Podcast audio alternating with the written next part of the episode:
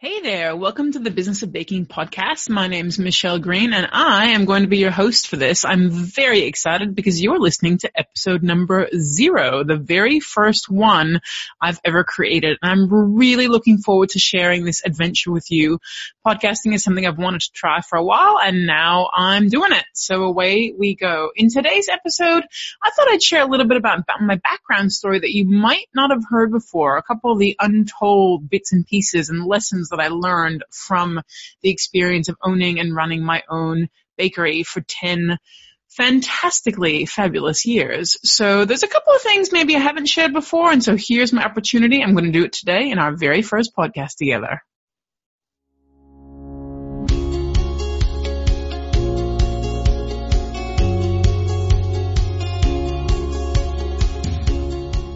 You're listening to the Business of Baking podcast with Michelle Green the small business podcast that's all about successfully running your own sweet food company without losing your mind.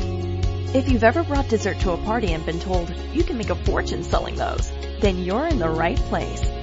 This is an honest, straight talking podcast about the highs and lows of being in small business. Fueled by late nights, crazy client stories, and a permanent sugar high, we're going to listen, share, and learn our way to sweet business success. Here's your host, writer, speaker, recovering cake decorator, and incurable sweet tooth, Michelle Green.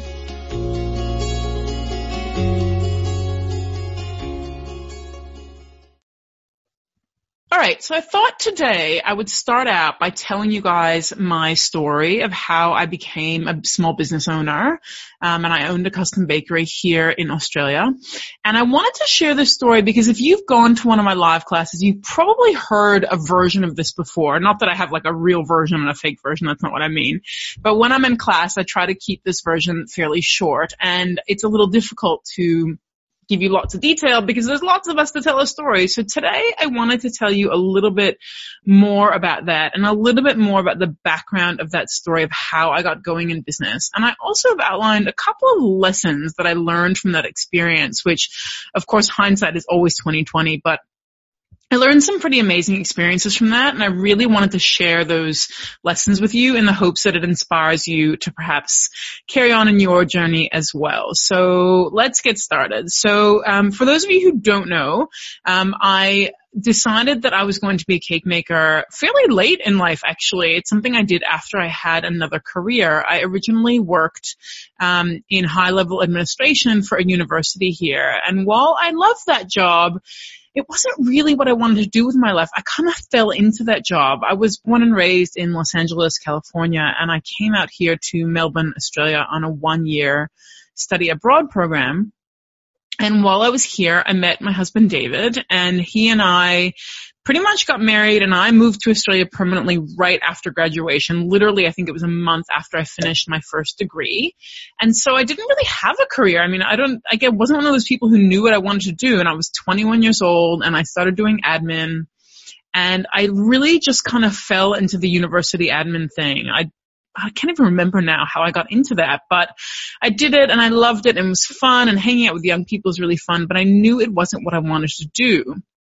And cake decorating had kind of only peripherally been a part of my life because this is like so bizarre. My parents owned a book about cake decorating. No idea, by the way, how they got this book or how that all worked, but they own this book and I can still remember it actually had a shiny red cover and on the front was a picture of a cake that it was a square cake with basket weave buttercream and it had attached to it like a bunch of, I guess they were like really long straws maybe.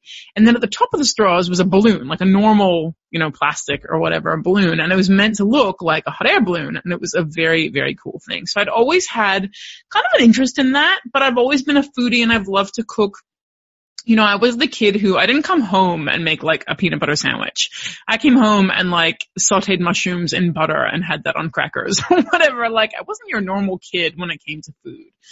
But my parents are not foodies. Like they're not, my mom doesn't cook. She often jokes that she would struggle to make a cake out of a box mix and she's not sure where my baking genetics came from. So it's not something I really grew up with, but it was totally something that I had an interest in. So some friends got together and they bought me a, um, level one Wilton buttercream class, which was pretty much all that was available here at the time. This was in the days pre-YouTube and pre-Craftsy and pre all of that. So there wasn't much available in the way of cake decorating, but a bunch of friends got together and they bought me this class. And I imagine like you guys, once you do one lesson or you just try it out, it's this crazy addictive experience and you go, oh my god, I'm good at this and oh my god, this actually looks vaguely like a teddy bear or whatever it is you wanted it to look like. And it was such an amazing experience for me. I remember feeling like I'd come home. I've always been pretty crafty and I love working with my hands. Not artistic, but I'm pretty crafty. I just like to make stuff. And I did that first class and it was just, I don't know, like the angels started singing, oh, they've all come down, you know, from heaven to tell me that I'm good at this thing and I loved it. And so I started doing that really just as a hobby and I was making cake for like friends and family and this kind of thing. But like I said, at that time, I didn't really have the opportunity to, there was no education the way there is now. And so I believed at that time that the only way forward to becoming a cake decorator or a cake maker was to go to culinary school and do my pastry degree. Now around that time, my kids, and for those of you who don't know, I'm a mom to triplets. So at that time, my kids were about two. And I was kind of like, oh my God, I can't just like pick up my career and go and do some entirely other thing. But at the same time, I felt like this cake thing was calling to me. And I know that sounds very ridiculous, but I really felt like I knew that working in university administration wasn't the future for me and I really wanted to give this cooking and baking thing a, a try. And so I started looking around at what my options were. And at that time, there was pretty much one major, still is one big uh, culinary school here in Melbourne. And so I applied for this program. Which in retrospect was kind of insane. We didn't really have a lot of money, although we were doing okay. It wasn't the kind of thing where I could just leave my job, but I thought, well, if I don't apply, I'm never gonna know. So I guess that's kind of the first lesson I've got for you is that there's an expression which is that luck is where preparation meets opportunity. And I'm a big believer in making your own luck, right? You've got to prepare and then look for the opportunities. And that's exactly what I did in this case. I was working in my admin job, having a perfectly okay time. At that time, I was working three days a week and being with my kids the other two days and I applied for this um, this this degree, and I didn't get in. Uh, I didn't get in not because I'm not awesome, but because they had no spots left uh, for local students by the time I applied. So here in Australia, the school year starts in February, and sometimes there's mid-year entry in July, and that's what I applied for was July. And I didn't get in, and they said to me, "Don't worry about it. We'll hang on to your application until Feb." I'm like, "Okay, cool." And then in October, I got a phone call from the university I wanted to go to saying, or the culinary school I wanted to go to saying, hi Michelle, we have a last minute opportunity for some students to jump in on this patisserie course. Do you want to do it? And they called me on a Thursday afternoon and I was like, um, I guess so. Like, when does it start? And I assumed they meant February. And the answer was, oh no, no, it starts on Monday. And this is Thursday afternoon. And I'm like, Monday? What the what? And the guy said to me, look, I've got to fill these classes and these spots, so I'll give you half an hour to give me a call back and let me know what it is you want to do, but after that, I'm going to give the spot away. Look, obviously he was just going down a list, right, and, and filling these spots. So I called my husband and I'm like, oh my god, you're never gonna believe this. I got this insane phone call. I have to start on Monday. What am I gonna do? Oh my god. Oh my, and I was freaking out. And his answer to me was like, why are you wasting your half hour talking to me? Just say yes. And I'm going, what are we going to do about the kids? Like how, I just can't quit my job and not give them any notice. He's like, I don't know. We'll figure it out. Call them back.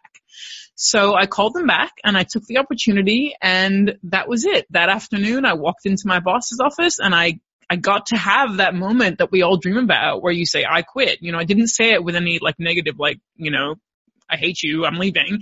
It wasn't that at all, but she knew because I'd been bringing cakes and cookies and whatever else into work for months and months. She knew that this was my big dream and she was enormously supportive. So I quit. Um, I didn't entirely quit though, and this is something I don't always mention when I tell this story out loud, which is that I actually had a couple of months there where she allowed me to change my work schedule to fit in with my school schedule because I was working on a contract at the time, and it was a project I actually really cared about, and I didn't want to just abandon that project. I thought that was kind of uncool. So I ended up working for a little while longer for her and as well going to culinary school. And then I started looking for a job as a pastry chef because I knew that once I quit my job working at the university that I'd have to find some sort of like plan B, right? I couldn't, we, we couldn't afford for me to not bring in, bring in any money. So to be honest, I lived this extremely insane life for a couple of months there where I would literally get up in the morning, get the kids ready, whatever, take them off to daycare. And in my corporate gear, I'd go off to my office job and I'd work my office job. And then at lunchtime, I would get in the car and I would drive into the city and I'd change my corporate gear to my chef gear and I'd go to school from lunchtime until 8, 9, 10 o'clock at night because the school day happens to run like that. And then you weren't allowed to leave the university in your um, chef gear. So I would get out of my chef gear, I'd put on like mom clothes, and I'd like come home, and I'd kind of go upstairs and sneak into the kids' rooms and give them a cuddle. And then the next day, the same thing. Sometimes opposite hours. Sometimes school would be in the morning and work would be at night or whatever. And I did that for a couple of months until the contract ran out because I felt a real obligation to finish that contract and we needed the money. In the interim, I decided that I needed to look for a pastry job. But here is the thing. I'd never worked as a pastry chef before in my life. Literally no clue what I was doing. Had never set foot in a commercial kitchen other than to like take a tour or something but I really needed the money. We need, I needed to work. And so I decided that I was going to just start applying for stuff and I would tell people the truth, which is that I didn't have any experience in a commercial kitchen, but this whole time I'd been making those cakes for friends and family, right? That was my big thing. And I had photos of that work. And so I was able to prove my work. You know, honestly now when I look at those photos, I'm like, who the heck was hiring me, man? Those photos are terrible.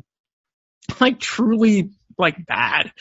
But obviously they saw the potential and I guess that's the second lesson to learn is that everything we do today is a stepping stone to tomorrow. You just never know when the things you're achieving and doing today you just never know where they're going to lead. And I got that first pastry chef job or pastry cook job entirely off the back of my enthusiasm and those ridiculous photos. I'm, I'm telling you, embarrassing, embarrassing photos. We're talking Wilton cakes that are like an inch high with all that like star piping, you know, those like piping tips that you just sit there for like 40 million hours and pipe stars. So I guess we just need to remember in life, you know, that know, everything is a stepping stone to everything else. You know, if I didn't own my cake business, then I wouldn't be here talking to you on this podcast being listened to all over the globe. And I can tell you that there's no way I could have predicted that. And when I did that Wilton level one buttercream class, no way I could have predicted that that would lead to a full business and a full, God, just life experience, you know? Everything we do is a stepping stone. And I, I really believe in my heart of hearts that no experience is wasted. Even the experiences that we feel maybe are not our best or are not just didn't produce what we want them to do or whatever. It's a stepping stone to something else. And you just never know what comes from another thing, you know?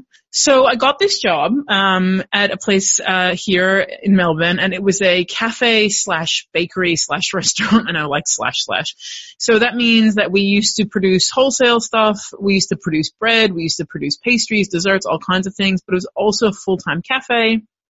And then they used to serve dinner at night. And so part of what we did was also desserts for that. So it was truly one of the most amazing jobs of my life. I still, I still adored, like when I think of it now, I have, I think back on it with such fond memories for what I learned and the people I met who I'm still in contact with some of them and just the whole experience. Actually, actually side story here. When I took that Wilton level one class, I met a girl in that class whose name was Grace. And she was a pastry chef who was working full time as a pastry chef, but she wanted more experience in decorating. And so she took this Wilton level one class and I became friendly with her, just like in class, you know, hey, how you doing? Whatever, whatever. And then a couple months later, when I wanted to apply for pastry chef jobs, I noticed that there was a job available at the place that she had said she'd worked. And so I applied there and in my application I said, hey, I know this girl Grace that works there, etc. And Grace actually knew how enthusiastic and excited I was. And I, I don't know for sure because she's never told me, but I imagine that she probably would have gone to bat for me a little bit. And the amazing thing is that now, you know, 15 years later or whatever, Grace and I are still friends and we both still work in the industry. Not quite in the way we started out, but we still, both still work in that industry and I consider her very much a mentor and friend. And I was very proud many years later to make her wedding cake. It was actually, I think, one of the best cakes I've ever made not so much from a visual point of view, but from the emotion and love and history that went into that cake. It was amazing.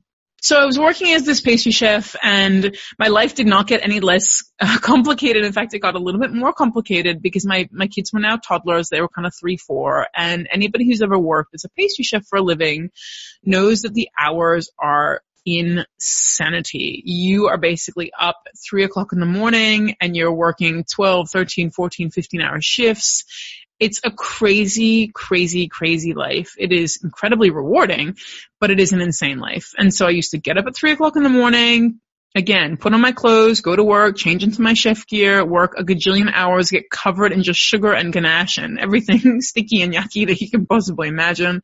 You know, roll out thousands of croissants. And I remember at the end of the day, I used to like three, four in the afternoon, I used to run to daycare to pick up my kids because here, for every minute you're late, they charge you a dollar, which for me would be three dollars. And can you imagine if I'm like 10 minutes late, that's 30 bucks out the door. And let me tell you, pastry chefs don't earn a lot of money. So that would have been a couple of hours hours worth of work there and I used to pick up the kids and I used to come home and I used to, you know, bathe and shower them and get them dinner and whatever and then bathe and shower me and get me ready for dinner and I used to crawl into bed, literally crawl into bed like 7, 7.30 at night and just fall asleep and be up the next day. And some days I had work and kids and school. So I was just living this insane life, but I cannot remember a time in my life when I've ever felt so full of energy and excitement because here I was following a path that I didn't think I'd ever follow and I was just, I loved every minute of it. I truly, truly, truly did.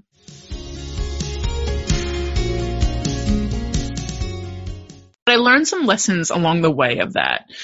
And one of those is that even though I was taking a step in the right direction towards becoming a professional pastry chef um, or cake decorator, I also had to learn at that time to kind of change my direction. So I was doing this and doing this and doing this, but I learned along the way that maybe this wasn't really what I wanted. And I had a seminal moment where I was working at the cafe, restaurant, bakery, uh, and I loved it. But again, I knew it wasn't what I wanted because it was largely production work, so high volume production work, and I wanted to make beautiful, decorative, amazing things. And in my head, I had kind of two goals. The first goal was I really wanted to work at a hotel. Growing up in Los Angeles, I was exposed to Hollywood and Hollywood parties and Vegas, and I don't know if you guys have ever seen like in People magazine and all those like, you know, fancy um famous people magazines. I don't know the name of them now, but you know, all those kind of magazines where they have like celebrities and stuff and they show all these incredible celebrity cakes and they show all these incredible chocolate showpieces that they make at, at hotels in Vegas and stuff. And I'd seen that and I really wanted to make those incredible, beautiful things. So my first goal was to actually work in hotels because hotels have a lot of scope for that kind of stuff. They really do because they tend to have sugar showpieces and chocolate showpieces and cakes for celebrities and all this kind of stuff. And then my next step after the hotels was I wanted to become a wedding cake maker and have my own business and be kind of the, you know, end all be all cake maker in the wedding industry. I wanted to make these beautiful, gorgeous, sexy things. But here's what I mean about how a step in the right direction sometimes changes your direction. I applied for an ocean load of jobs in hotels. So I was still working at the cafe, but I wanted to move up. So I started applying every hotel you can imagine. Fancy hotels, because I wasn't going to go cheap, right? No Holiday Inn for me. This was all about, you know, the Marriotts and the Hiltons and the Sofitels and the Grand Hyatts and all those sort of things. And I got rejected from job after job after job, and I was getting unbelievably frustrated. And finally, I got an interview at the Hyatt and I didn't get the job. And I knew in the interview I wasn't going to get the job. I don't know if that's ever happened to you, but you know, sometimes you get a feeling like I'm not going to get this gig. I just know I'm not going to get this gig. And so I was very brave and I said to the woman, look, I know you're not going to give me this job, but I really want to work in hotels and I can't figure out why I'm never getting the job. I know my skills are good. I know my, I know I'm personable and I'm capable and all this kind of stuff and I've got a great portfolio now. Why am I not getting the job? And she said, you're not getting the job because you're probably too enthusiastic about the decoration side and people are afraid that you're going to come into a hotel which is high volume and after, you know, weeks and weeks and weeks on end of just producing raspberry tarts or whatever it is, you're just going to get bored. And she said, yes, we can see that you're an amazing decorator and you have all these skills, but what we can't see is your willingness to work for hours on end doing the same thing in and out over and over. And I was like, ah, but I'm working volume now. And she's like, no, now you're doing, you know, 100, 200 croissants a day. Hotels is thousands a day. And that's speed and that's frankly pretty boring. And her recommendation to me was that I go and get a job in catering because catering is also high volume, certainly higher volume than I was doing. And she said, go get a job at a catering company. They'll generally hire lots of people more than hotels will and come back to me in six months. And if you survive the catering gig and if you, if you enjoy it and you find that it's okay, come back and let me know how you feel about that. And with that experience, I'll be more willing to give you a try. So I took her advice and I was actually really grateful for that advice because that advice changed the course of my life. And I went and I got a job at a catering place, exactly as she suggested. And again, I looked for a catering company that was high end. In fact, they still are arguably one of Melbourne's most expensive and most uh, schmancy. It's probably not an official word, but schmancy caterers. And I got this job. And to be honest, I both loved it and I hated it. I loved it because I was working with high end food and high end chefs in a fast paced, crazy environment, which is unbelievably life giving. I know that sounds like it would be life sucking and it kind of is because my back was killing me and I was exhausted all the time. But there is something to be said about the energy and adrenaline and sheer excitement that comes from working in a fast paced kitchen. And if you've ever done that, you, you know what I mean. It's like you're on a high. It's like a, just, it's just the most amazing experience. And so I got this catering job and while I loved it, I realized that I kind of hated it too because there was so little room for the creativity. There was no sugar showpieces. There was no beauty. It was all about high speed. And funnily enough, one of the people I worked for there, she was a woman named Jo, who I'm still friends with, actually, amazingly. Uh, I seem to, I seem to acquire lots of people as I work. And I remember this one day, I was making, I think like chicken sandwiches or something really not very inspiring. And I was using, I was using one hand to like lean on the bench, on the kitchen bench, and the other hand to make these sandwiches. And Jo looked at me and she was, she was my boss at the time. She looked at me and she's like, why are you only using one hand? And I'm like, I don't know. I just am. And she's like, Michelle, God gave you two hands. Use them both. And she actually showed me how using both hands at the same time, you could fill twice as many sandwiches or tarts or whatever it was, as whatever it was you're doing. And I was like, ah, oh, so my left hand doesn't have to just hang out here. It can also be, you know, or my left hand would hold the roll, or my right hand would fill it or whatever it was. And actually that's the part of it that I hated. Not having to use both hands was not the bad part. The bad part was I was like, this is all about just speed and basically production. And no matter how fancy those truffles are or how beautiful that food is, at the end of the day, this is just a factory job. I mean, it's a beautiful, nice smelling, tasty, tasty tasting factory job, but it's a factory job. And I'm like, this is not going to work for me. So I realized that while the catering was a step in the right direction, it also changed my direction. And it really, really made me realize what is it I want here? What I want is that wedding cake business. So doing that job prompted me to actually push my dreams a little bit further in a new direction, still in the right direction, but in a new direction. And I started looking around for a commercial kitchen. And there's not very many of them here. And again, this is in the days before there was incubator kitchens. Now, if you've never heard of what an incubator kitchen is, those are shared kitchens where multiple people use the same space together. So we didn't really have that kind of thing.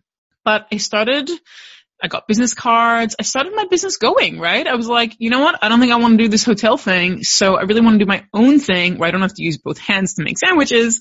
So I got my business cards and I started thinking about a business name and those business cards, so embarrassing. They had a cherry pie on them. I've never baked a cherry pie in my life. Well, at least then I hadn't. I have since then, but then I hadn't. Worst business cards you've ever seen. But the point is that I, I had them and I started telling people that I was making cake and I started talking to people about it and I started looking for a commercial kitchen.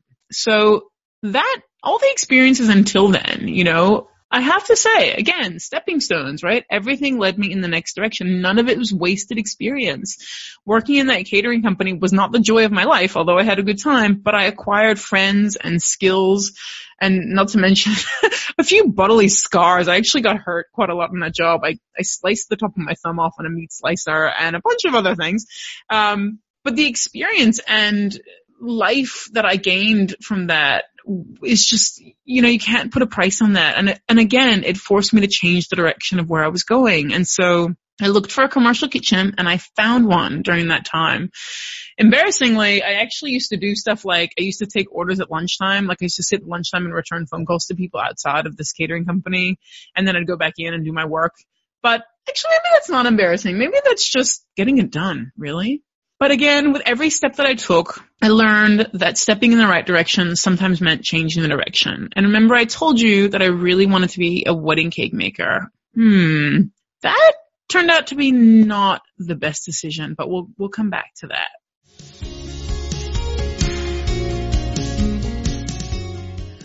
Okay, so if you've stuck into the story this long, you know that I was working at the catering company and I was looking for a commercial kitchen and I found a commercial kitchen that was not far from home. It was about a 10 minute drive from home. And I went and looked at it and it was perfect and whatever. And at that point, I knew that this is what I wanted to do, but I didn't really have any money to do it. I had a little bit of savings saved up and I had enough money, hilariously, I had enough money for one month worth of, worth of rent in this commercial kitchen. I did not have enough money for the second month of rent. But I was like, you know what? Nothing ventured, nothing gained. And I was still working as a chef part time. So this is basically what I did. I paid a rent, a rent for a month and I moved into that kitchen and I just kind of started taking orders. I started telling more and more people all those business cards I had made. I started sticking them up everywhere I could think of to stick them up. I just started slowly telling people that now I was selling cake and now I had this commercial kitchen. And I will, I think one of the things I'll never forget is like the second day or the third day that I was in that commercial kitchen, the phone rang and a woman said, Oh, hi, this is so and so. Just wondering, do you make cupcakes? Now I, until that point, no joke, had never made a cupcake in my life other than from a box mix. And I never intended to be anything other than a cake maker. And I was like, standing there going, okay, this is my commercial kitchen and I need to pay for it. And, and I just said to her, yes, of course you make cupcakes. Total lie. Never intended to make cupcake in my life. And she said, and what would you charge for that? And I just came up with the first thing off the top of my head, which was five dollars. Which, let me tell you, these days people will pay a lot for cupcakes, but five bucks is still a little bit ridiculous. And at the time, it was very ridiculous. And she was like, "Oh, I don't know about five dollars. Yeah, that's that's a little expensive. Thanks. And she kind of hung up on me. but it got me thinking, like, maybe I should offer cupcakes. I mean, how different or difficult can they be? And this is a really important lesson in listening to your customers and paying attention to what is going on around you because this was the very, very start of the cupcake boom and that one phone call made me kind of start looking around like, huh, what, what's out there? Remember, I only ever intended to be a cake maker, but I started looking around and realizing that cupcakes were a thing, or at least they are becoming a thing. And so I decided that wouldn't be that hard to offer cupcakes. And so I started offering cupcakes as well as cake. And to be honest, this ended, ended up being one of the best decisions I ever made because shortly thereafter, about 18 months later, the biggest cupcake company in Melbourne actually went under. They went bust. And I profited big time out of that, which is horrible to say that I profited from somebody else's demise. But because by then I'd established myself as both a cake and a cupcake maker, I was able to take on those orders. I got all these hysterical phone calls the weekend it happened from like panicked brides and panicked companies going, they're trying to confirm their order with this company and they're not answering the phone. They literally shut their doors like overnight. And I got a ton of orders from that cupcake company going under.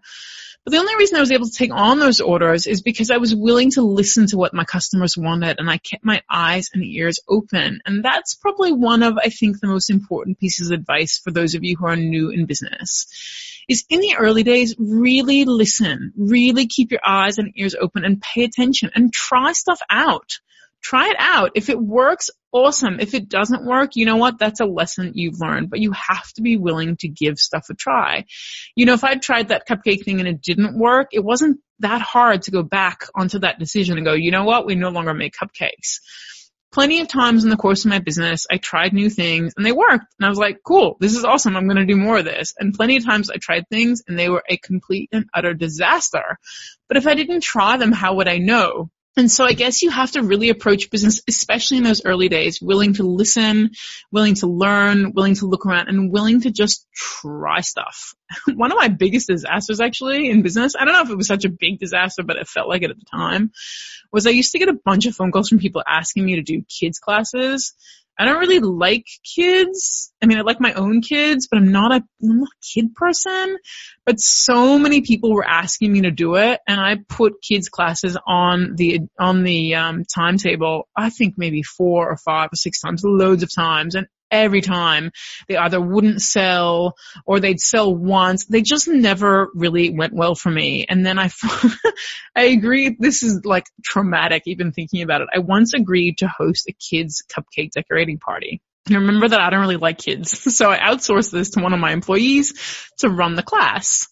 And she called me halfway through the class and she was like, Michelle, you have to come in. Things are not good. And I'm like, not good. Like, how bad can they be, right? And I come in to find, seriously, it's not an exaggeration to say there was buttercream on the ceiling. It was as though somebody had released a pack of hyenas into my kitchen. Like worst experience in the world. It took us actually hours to clean up after that mess. It was just, it was such a freaking disaster. Like just terrible.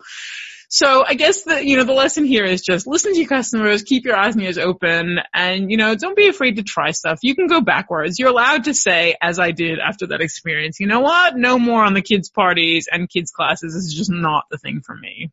So I kept my business in that commercial kitchen and it was, it was, didn't have a shop front. So it was just like a little commercial kitchen in a factory. I kept my business in there for quite a few years and I did hire an employee. Actually, I, I blew through quite a few employees in that time. People tend to come and go a little bit. Anybody who's worked in hospitality knows that it's quite a challenge to actually keep employees. But I had an employee at that time. I started out with, um, my, my good friend of mine who had worked with me at the cafe. She started working with me as an employee one day a week. I used to pay her cash in hand, all very dodgy. Uh, but eventually I grew to the point where I had more solid employees. She went back to her normal job and everything.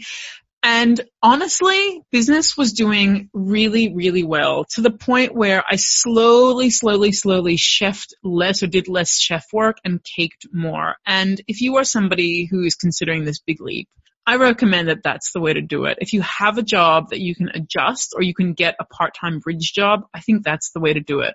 I'm not sure that I would have been as confident a cake owner as I was if I was constantly worrying about that mortgage or constantly worrying about how we were going to feed our family or whatever. I just, I guess I can't stress enough how much knowing I had another form of income. Yeah, on the one hand, I guess it did keep me from taking bigger risks and making bigger decisions. On the other hand, it relieved so much stress and pressure from me because I knew that even if, you know, I had a week where cakes were slow, I was still making money from being a chef.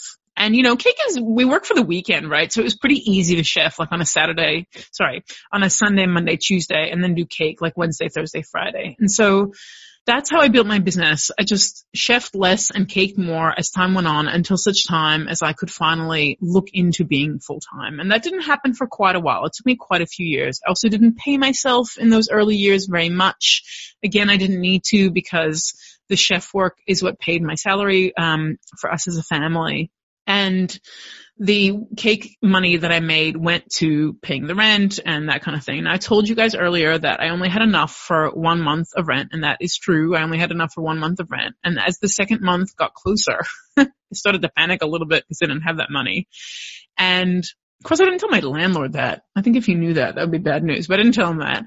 And I started to panic and panic and panic, like, how am I going to make this money? How am I going to make this money? And I started looking around, like, can I loan stuff? Can I sell stuff? Like, what can I do here? And about two or three days before my rent was due, I actually got our tax return refund in the mail.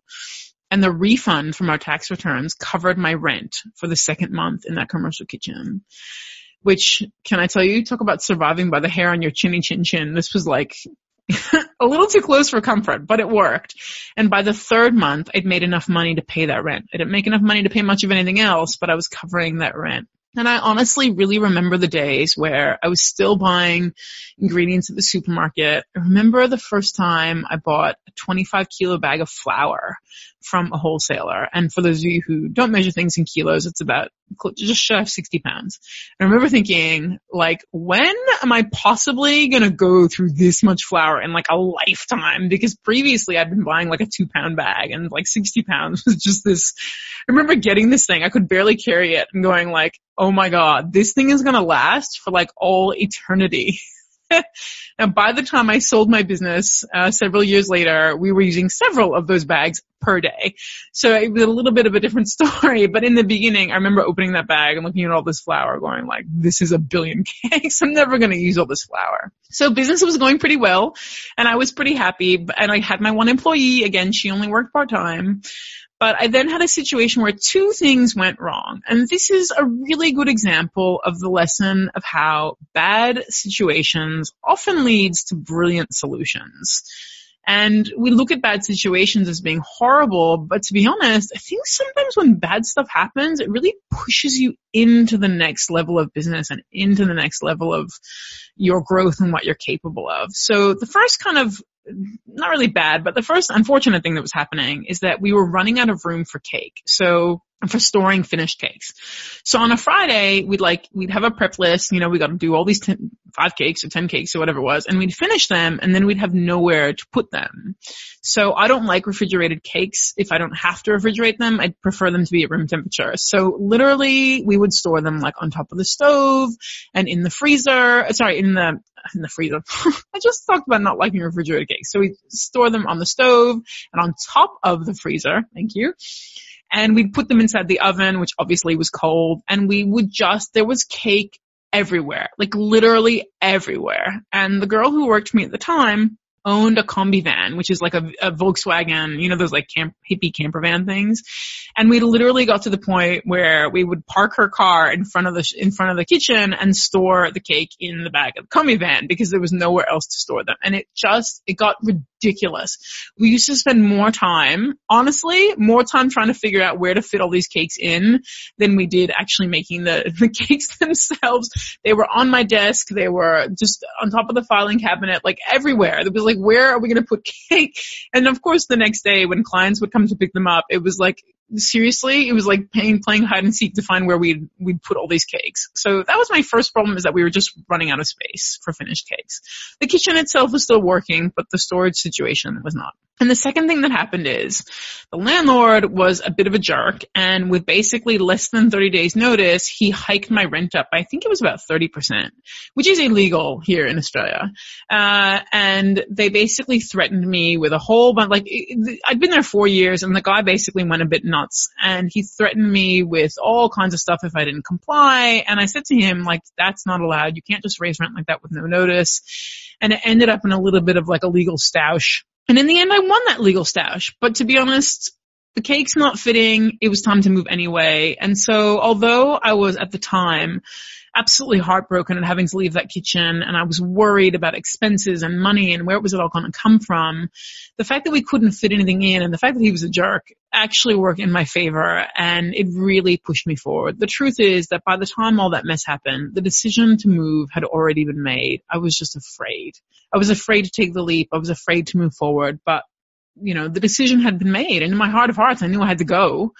And that just kind of made things go a little bit faster. So I had to move from my commercial kitchen to a much bigger shop. And so I started looking for a much, much bigger premises because now I had to fit all this stuff in.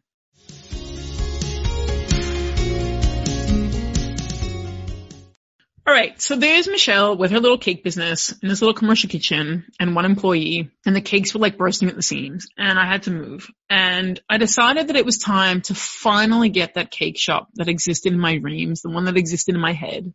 And so I found a empty premises Actually, to be fair, my in-laws found it for me. I found an empty premises um, that was literally around the corner from my house. It was a six-minute walk or, or a three-minute drive from my house. And this is important to know because this was really important to me that it be close to home again, although my kids were no longer toddlers, now they were young kids in primary school. I wanted to be close to home.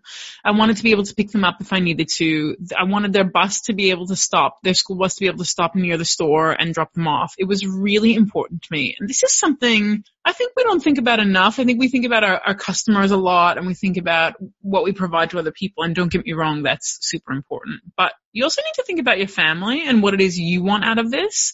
And I was still a mother and I still had obligations to them and I still wanted a lifestyle that would allow me to be with them. And the other thing I decided at this time when I was looking for a shop is that I wanted street frontage. I wanted people to be able to see it from the front. But what I didn't want is I didn't want it to be a retail store. I didn't want to have to, you know, serve coffee and croissants and all that kind of stuff. It really wasn't what I was into. What I wanted was a cake studio. So although it had opening hours and people could come in and out and whatever, I didn't want it to be the kind of thing where I had to be open certain hours. I didn't want to have to carry product every day. I really didn't want that. But I knew that in order to afford this premises, I'd have to change the way that I did business. And so I started looking at other ways to make money. And moving into this new premises, which was five times the size of my old one, meant an, a massive financial um, obligation. So I ended up taking out a loan and I also ended up uh, remortgaging my house to be able to afford to do this. I spent well over a hundred thousand dollars on outfitting that new store. It's something I don't talk about very often, uh, but it was worth it to me because it meant that I could take everything to the next level. I could start to teach. I could rent out that space. I could hire out stands. I could just do so much more now that I had street frontage and an actual storefront as opposed to a commercial kitchen. Now I don't want you to think that it was all wine and roses. I was terrified this was I'd never loaned this much money before ever from anybody or from anyone other than to buy my house, which is the thing that, you know, like kept all of us warm and dry. So this was an enormous and somewhat terrifying commitment, but I did it because I just had this vision that I could make it happen. And again, I know I said that this was cheesy before, but this is cheesy still and true now that I just felt like this future was calling to me and everything was a stepping stone, you know, way back when, when I backed myself and I got that culinary school degree and then I backed myself again and I started looking at those hotel jobs and I backed myself again and I did the catering thing. Every single time it was a stepping stone to something else and this store was no different. So I loaned this terrifying amount of money and I opened this store and I have to say it was such an incredible moment to stand in that store once it was all set up and once it was all looking like I wanted to look and to just realize that the vision I had in my head that whole time was actually right there in front of me and not, not a word of a lie. Every day that I used to go to work in the shop, I used to open the door and I had this little ritual. I'd open the door and I would stand just inside the door and I'd kind of breathe in and I'd breathe out and I would just have this moment of intense gratitude. Like, oh my God, I did it. I really did it. And maybe it's not perfect and maybe I'm tired and maybe I'm scared and I'm worried and I this, that and the other, but the fact is I made this thing happen. And I knew that whether that business succeeded or failed, I'd always have the satisfaction of knowing that I did it. And it meant so much to me until the very last day when I walked out of the door.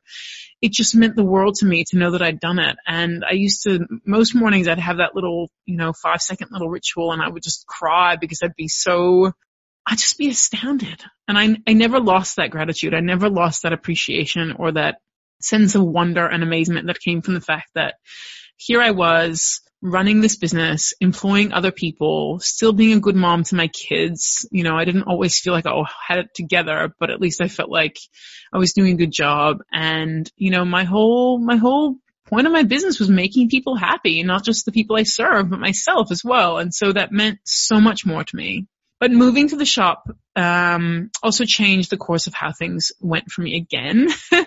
the first thing is that the more successful the business became, the less cake I could make. And this is an unequivocal fact, really, that the more you become successful as a business or the busier or the larger your business becomes, the less you get to make cake, which is why you went into it in the first place. You know, you have all of a sudden you have a whole stack of new responsibilities, employees you've got to manage, bills you've got to pay, the inquiries you get by email, the phone rings, you've got to now market. I mean, you need to become much more a businesswoman than you do a cake maker. I think this is where a lot of people go wrong. They get into cake because they love cake, not realizing that as soon as you turn that into a business, you better love business too, or at least learn to love it. It gets harder and harder and harder to stay close to the product the more you become successful and the bigger your business grows. Now, I had a real thing about that. That was a real bee in my bonnet. I, I love cake decorating. I still do, actually. I love making things with my hands. So I organize my life so that I have one day of every week in the kitchens decorating. Some days I had two, some weeks I had two if it was really busy, but one day, no matter what, usually a Friday where I decorated. That's all I did. I would just show up and decorate on a Friday. This had a lot of advantages. I got to stay closer to my employees. I got to be more involved in the hands-on uh, things of the business. There was a bit of a personal touch. There was a quality issue. I wanted to make sure I saw everything before it went out the door. And honestly, it fed my soul. But the price that I paid for staying that one day in the kitchen meant that often on the Thursday night or Friday night, I'd be answering emails until quite late in the evening. Or on Saturday, the store was open from 9.30 till 12.30, but it meant that I was often there till kind of 2.30 or 3.30 answering emails. So I did pay a time price for that, but I'm glad that I did. And I think that I wish so many people going into this industry would understand that as soon as you take that hobby of yours that you love and you turn into a business venture, the responsibilities totally change. They, they increase enormously, but they also change and they take you further and further away from that product. It's just the way it is. You want more orders, you've got to answer more emails or answer that phone more often, right? So that's something that I wish more people thought about, that just because you're a good technician and you love making something doesn't necessarily make you a good business owner. And it really is something you have to think about, you know, it really is something that you, you need to consider that the more successful you become, the less cake or the less product you might get to play with. And some people find that a little difficult. So I started running this business in an actual cake studio now and it was growing and growing and growing. I finally got rid of chefing. I stopped chefing. It didn't work for anybody else full time in that kitchen and it was some weeks I felt like more than full time, like late nights and weekends and I did work seven days a week. I tried really hard not to work on Sundays and eventually I did change the business a little bit so that uh, Sundays we were just totally closed and Mondays we were totally closed unless it was a delivery or something. So I did actually change the way my business worked. So I started to get a little bit of a weekend back, which was great. But the thing about moving to that location is that and, and this is another one of those lessons, which is that business, actually being in business taught me more about me as a person than it taught me about anything else. Sure, I learned how to make ruffles and rib cakes and whatever else. I learned how to be a great cake decorator. And I also learned how to be a good businesswoman. But I learned more about myself in that time and me as a person and me as a, as a grown up than I've learned anywhere else. In fact, I think I learned more about myself as a person from owning a business than I did uh, from being a mother. And I learned things like how tolerant I am. You know, how tolerant am I of certain kinds of behavior? How tolerant am I of certain people? How tolerant am I of situations? How tolerant am I of all kinds of things? So I learned a lot about my tolerance. I learned a lot about my resourcefulness. You know, I learned that I could fix it if I needed to fix it. You know, when I got sick, I learned how to find ways to make things happen anyway. If suppliers let me down, I learned how to, you know, solve that problem. I became a hugely resourceful person, which in part is my personality, but I learned just how resourceful I can be. I mean, I, the worst experience I ever had was I went with my, my family to the Royal Melbourne Show, which is like, uh, in the States you would call that, uh, the State Fair. And I went to the state fair and I got, this is so embarrassing, I got food poisoning from something I ate at the state fair. By the way, I think it was chicken and corn soup. Why I was eating soup at a state fair and not like cotton candy. I don't really know, but whatever. So I got, I got food poisoning and I got so sick that I went to the doctor and he did some, um, tests to find out what was wrong with me. And it came back that I had this, this food poisoning or whatever.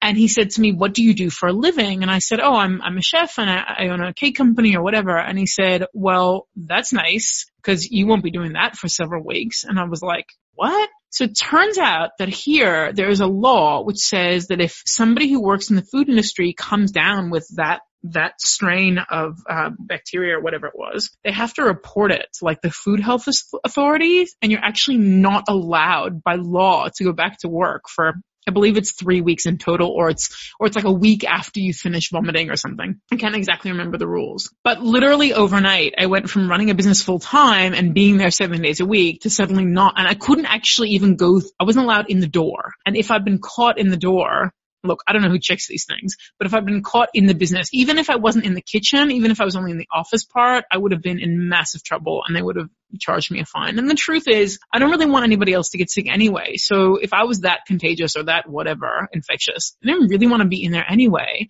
But literally overnight, I had to find someone else to run my business and I did it. I became a hugely resourceful person, right? And you know, life happens, you get sick, but I could never have predicted that. I've since learned never to eat soup at a state fair, uh, but I couldn't have predicted that. So I learned a lot about my resourcefulness. I also learned that I'm a way more emotional person than I thought. You know, if I got bad feedback from a client, I took it really, really personally. I took it really to heart. I've always known that I'm, I'm emotional, but I like to think of myself as a bit of, as a bit of a, I know I like to think that I have that business as business attitude, and I guess I do like 70% of the time, but 30% of the time, I'm a highly emotional, highly emotive female. And so when I got bad feedback, that was hard for me to deal with. That was really hard for me to deal with. When employees didn't behave in a way that I thought was proper and I had to have that conversation, it was hard for me. I was nervous, you know, heart beating, palm sweating, the whole nine yards. So I learned a lot about my capacity for emotion and I also learned how to control my emotions when I needed to, but I learned also that you know what? I took it personally and that's not a bad thing, but I learned a lot about how emotional I really was.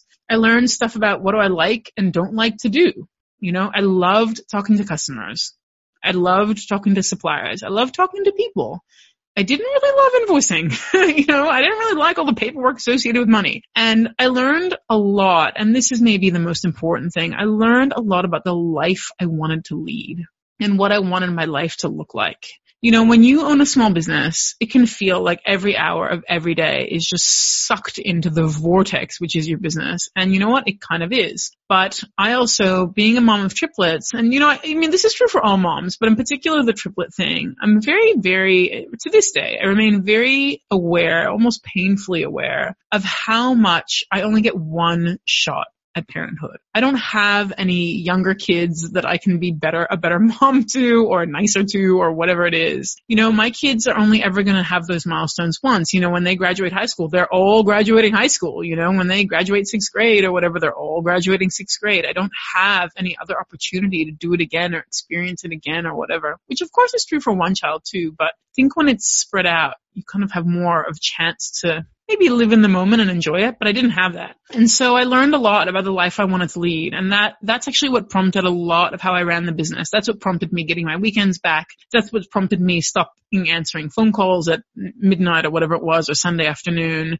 I have to say that learning about the lifestyle I wanted and the life I wanted to lead and what I wanted to get out of this business really had a massive, massive, massive impact on how I put policies and procedures in place in my business. It was really important to me to lead the kind of life I wanted to lead. And, you know, that was that was rough. Um, th- those lessons were rough because sometimes I had to get things wrong or make big mistakes or upset my kids or upset my husband or upset my friends or whatever in order to learn the lesson. And I, I guess I would ask myself that question a lot. You know, what is it I'm doing here? What is the purpose in all this? Now, let me also tell you that a vast majority of the time, I actually loved being in business. It was, it was an adrenaline rush, just like being in the kitchen was an adrenaline rush. I love talking to people. I love serving people. I love making people happy. I loved being known as the cake lady, you know, I, I just, I love that. I love that people knew that they could come to me. I love that people would send friends and friends of friends. I got so much love and positivity and joy out of owning that business. It was amazing.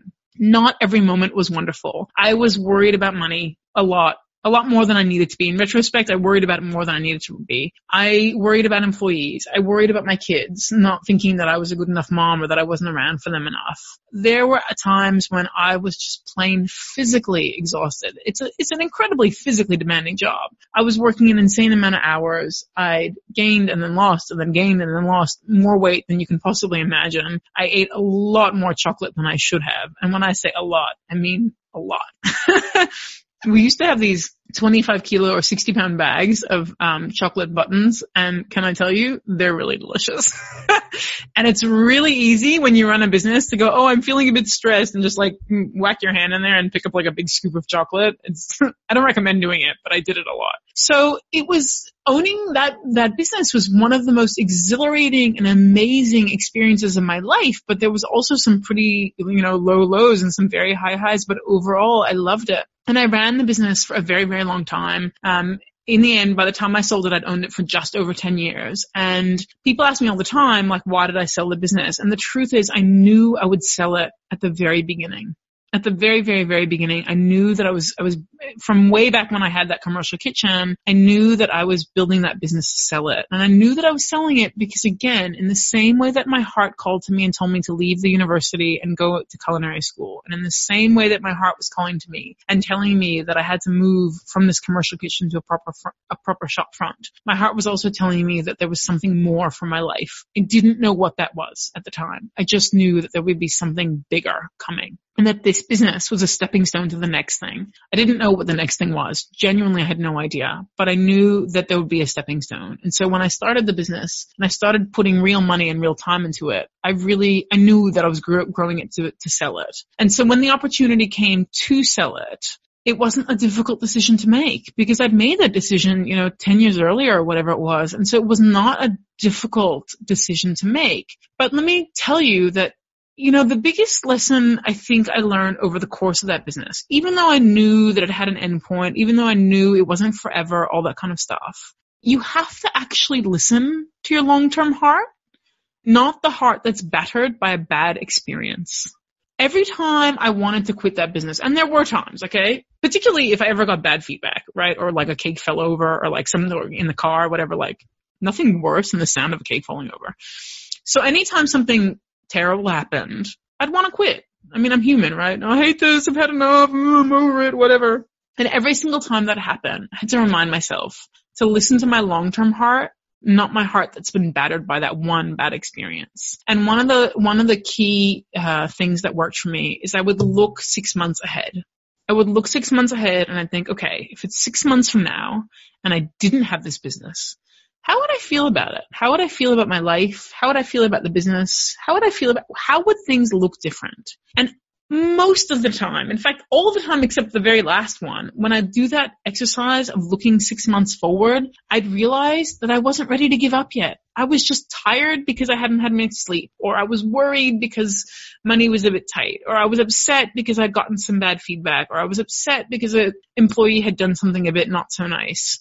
And that lesson of learning to listen to the call of your heart in the long term is a lesson that still sticks with me today. And it absolutely, absolutely informed the course of my cake business by far because when you have a, that little bit of perspective, when you look six months ahead and you go, okay, in six months, if this situation, if I still have this business, how will I feel?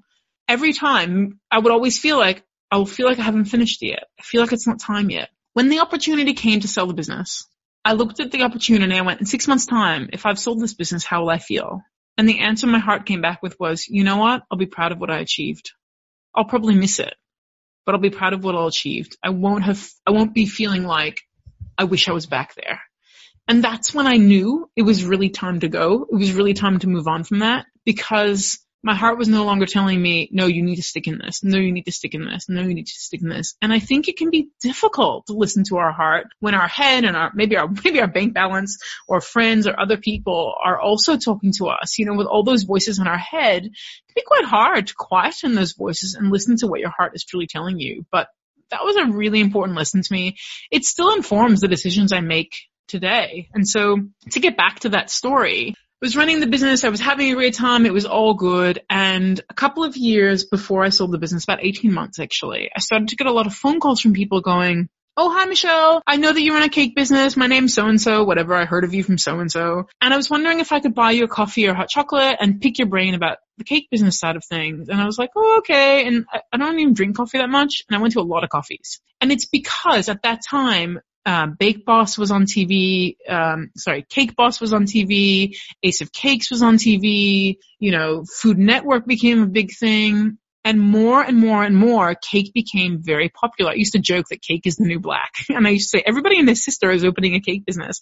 And that's really what it was like. It got, it gained in popularity to such an extreme degree that I was getting all these phone calls. Similarly, I was getting phone calls from customers who would be like calling me on a Friday night going, Friday afternoon, going, I had a cake maker booked for this weekend, but she pulled out at the last minute, or, you know, I ordered a cheap cake from somebody and it fell over and it's not as good as yours. And I had customers of mine that had been customers for years calling me and saying, look, my neighbor now does cakes and it's so much cheaper, so I went with her, but it didn't come out like I wanted. Can you fix it? You know, this, this kind of stuff.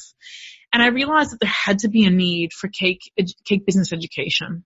And even not that, even if I could just share what I've just shared with you, this whole story of how I got there and what I learned along the way, there had to be value in that. So I started out teaching a how to run a cake business class. And when I think about it now, it's hilarious to me. But it was a three hour class and I charged a hundred dollars, which I thought was, by the way, a ridiculous amount of money at the time. It wasn't, but I thought it was. I charged a hundred dollars for that first class and four people came to that class and I taught in that class, I taught a little bit of introduction stuff about having a purpose for your business. I taught pricing and I taught a little bit of marketing and that was about it. Very small three hour class and four people turned up to that class. By the way, I'm an over, I'm, I'm like an over provider. So I spent like a hundred dollars on catering and I had like chips and, and cheeses and crackers and fruit and like it was, it was insane, but whatever. So I had all this catering and I taught this class so nervous. You can't possibly imagine. And I got to the end of it and those four people were super grateful and I'd had a really good time doing it even though I was nervous and like peeing my pants and I decided to do it again. And so a couple months later I did it again and six people came and then I did it again and eight people came and eight was the maximum I would take. And then I moved the price up to $150, but it was still a three hour class. And I just kept teaching that class. And I realized that if in my small city of, of Melbourne in the you know, middle of nowhere, globally speaking, there was this much demand, then surely there had to be demand on a bigger scale. And I love to write. That's really where my soul is, is, is a, as a writer. And I decided that I'd start writing a blog. And if you go back and read the very first blog now, um, for those who don't know, it's thebizofbaking.com. It's kind of embarrassing again about how ridiculous that those first blog posts were. But the point is that I was doing it. I was getting it out there and I was doing it. I made it happen. Again, win, lose or die. The fact is I made this blog happen. And I sent an email to like five or six cake makers that I knew saying, Hey guys, I'm writing this blog now all about the business side of cake. You know, thought you guys might be interested and might want to share it with your followers and the overwhelming response was hugely supportive. Bunch of people going, I wish more people talked about this because remember that all those phone calls and coffees and whatever I was doing, other cake makers were doing too. It wasn't just me. And we all recognized a need for this knowledge and this information. So I started writing the blog and I was still teaching that ridiculous class. And eventually that class morphed into a two day class taught with one of my um, closest colleagues, Sharon Wee. And then that class went international. And then the blog got bigger and bigger and the blog turned into a Facebook page, into an Instagram page. It turned into some online classes. It turned into a book, uh, just recently, it's now turned into a podcast. And so the example for you here is that you just never know where those stepping stones are going to take you. Every one you step on, right? fails, success, whatever, every, every stepping stone you take in the right direction is going in the right direction. And again, maybe you'll change your direction, but the point is that it's all a stepping stone. It all leads to new things. I ended up selling the business um, a couple of years ago now, and it was actually it was not a hard decision to make because I told you the decision had already been made, and I ended up deciding to become a full time blogger and writer and author, which is why we're here now, which is just unbelievable to me. And I, I think if I keep talking about this, I actually might start crying. There goes that whole emotional thing again, right? But I basically took a business that started at home, just making cakes for friends and family, doing it illegally, taking this, you know, Wilton level one buttercream class, and I took it all the way to a business which actually still exists today. The company that bought it uh, still runs that business. They run it as a side business to what they currently do, but they still run it. I influence the lives of the employees who worked for me, the people who got my orders. I got the great joy of being a part of people's lives during the celebrations of their lives. And I considered it then and I consider it now a great, great honor that that was my life. That became my business life. And I'm, I'm so proud of that. You know, I don't think I'll ever not be proud of that. And it was never all wine and roses. And there were times when I was exhausted and times when my kids probably wished I didn't talk about cake so much. And I definitely ate too much chocolate and I was worried about money and I did so many things wrong, but I did so many things right. And I look upon that time owning that cake business as a time in which I am massively, massively proud of myself. So that is my story. And just before I go, I wanted to give you one last piece of advice.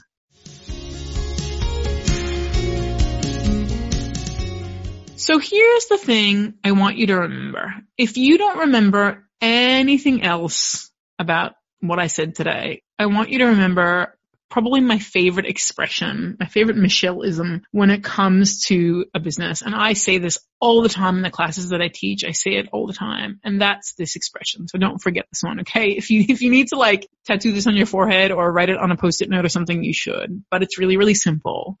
At the end of the day, it's your business, your rules. What do I mean by that? You have to do things your way. That's why you're doing it is to be able to do it your way. And that is super mega intensely scary, but that is super mega intensely awesome. The whole reason you're running your own business is because it's your own business. You get to do it your way. And through the course of my writing and my teaching and my podcasting, I'm going to give you lots of lessons and lots of things you can learn. And I'm going to share all sorts of crazy stories because believe me, I have got plenty of them. but at the end of the day, it's your business and it has to follow your rules. If you never want to sell chocolate cake, don't sell chocolate cake just because everybody else tells you it's the most popular flavor around. If you never want to make I don't know, a drip cake or whatever, then don't. It's your business and it follows your rules. You get to do it your way. And so that comes with great responsibility, but that also comes with great awesomeness. You get to choose at any given time what the rules are. And truthfully, when else in life do we get to do that? So obviously, I don't mean this from a financial or legal point of view. Like, don't decide that one of your business rules is that like everybody pays you cash and you just like never declare taxes. don't do that. But in terms of what you create, what it looks like, how it looks, the way you treat your clients, the way you live your life, the rules and regulations around your business and the things that you provide to people, the service you provide, the love you provide, it's always going to come down to your business, your rules. Thank you so much for listening to the first ever podcast from the business of baking. I'm so excited that you're here. I'm so looking forward to having further chats. In the future, there will be some solo shows like today where it's just me telling you uh, stories from my life, mostly my business life, but I can't help but put a bit of my personal life into it. I'll also be interviewing some cake makers, those who are already at the pro level and those who are not. And hopefully together we'll continue to learn and inspire and motivate one another to be the best version of ourselves we can be, both in business and in life. If you'd like to contribute to the podcast by asking me a question or by suggesting a topic, I invite you to email me. You can reach me at Michelle at thebizofbaking.com. That's the B-I-Z of baking.com. I look forward to hearing and uh, listening to all you have to say. Thanks for listening to the Business of Baking podcast. You can find show notes, links, and other fun stuff for this and previous episodes at thebizofbaking.com. Until next time, may your oven stay evenly hot, your ganache never split, and may you always be in the business of being awesome.